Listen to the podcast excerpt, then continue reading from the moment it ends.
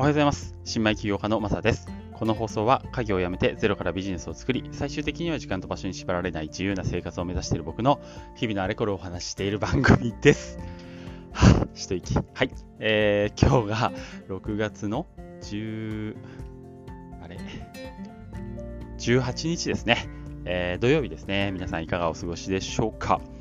土日ですね。ゆっくりまた休んで、まったりしていきましょう。はい。今日はですね、今日もかな、またアスターのことでお話ししたいな、仮想通貨アスターの話をしたいなと思っております。今日はですね、昨日かな、昨日の夜ね、スターレイの、ちょっと救済的な、提案が、あったんですけど、それの可決が決まりましたっていうことをお話ししたいなと思ってます。何言ってるかわかんないね。スターレイっていうアスターネットワーク上のプログラムがあるんですけども、非常に優れたレンディングサービスだなと僕は思ってたんですが、ただここがね、IDO、上場し、先行して、トークンセールをした際に、ちょっと結構ね、めちゃくちゃやっちゃったんですよね。ルール無視で大口の投資家を受け入れてしまったりとか、その後もね、ずっと沈黙して、コミュニティの反感を招いて大炎上したりとか、そんないろいろなことがあって、ちょっとスターレイ自体のね、信頼感がかなり失われていた状態だったんですよ。そこで、それをちょっと立て直すためっていうことで、これ、アスターのインキュベーションシステムっていうので、開発されてたプログラムだったんで、一応ね、その親元の、アスターにちょっとね、その立て直しのための、いろいろな財務的な、だいたい50万ドルだったかなの、ちょっと資金援助を求めたというような、ざっくり言うとね、そんな形でした。で、それに対して、アスターのそのアドバイザーだったり、DAO 化してるからね、そこで投票権を持つ人たちが、それについてイエスかノーかっていう投票が昨日の夜まで行われてまして、これがね、26対27で、1票差でギリギリ可決と、賛成が、上回ったというようなことで、そのスターレイの救済システムが動くことになりました。よかったねっていう、そういうお話です、今日は。はい。いろいろ、提案の内容はあるんですけど、最終的にはね、アスターのね、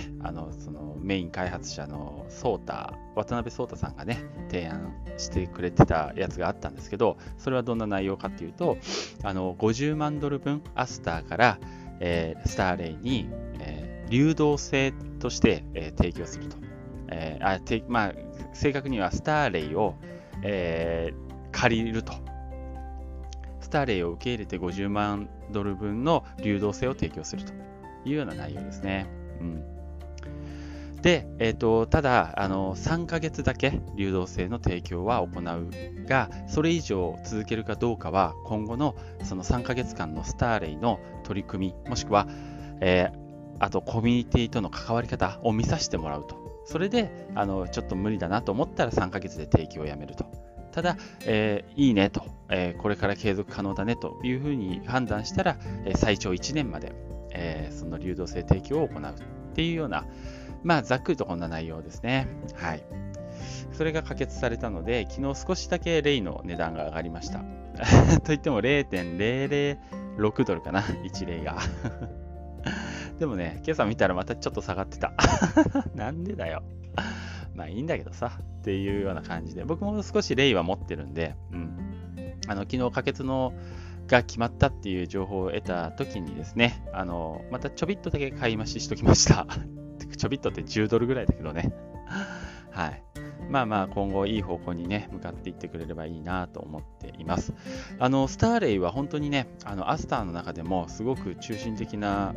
プロジェクトの一つなので、ここをこけるとね、アスタ全体にもいい影響ないなと個人的には思ってるんですよ。なので、非常に頑張ってほしいし、あとスターレイの開発チームっていうのはとても僕はね優秀だと思ってて、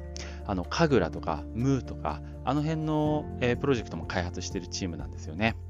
でスターレイ自体も僕は本当に使いやすくていいなと思っているんで、結構ヘビーユーズしてますですから商品開発能力っていうのはものすごくあると思っているし、これからもどんどん新しいいいプロジェクト作っていってほしいと思っているので、僕には何の力もないですけど、ただ、応援していきたいなというような感じですね。はい。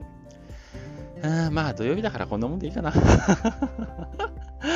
い、ということで今日は妻も休みなんでね、この後ちょっといろいろ僕も休みオフを取ってゆっくりしたいと思ってます。はい、ということで今日はちょっとアスター最新ニュースっていうことでスターレイの一応救済、プロジェクトが、可決しましたと、ここからねスターレイに要注目ですみたいなお話をしてみました。はい、ということで、土曜日ゆっくりしていきましょう。はい、ということで最後まで聞いていただいてありがとうございました。それではまた。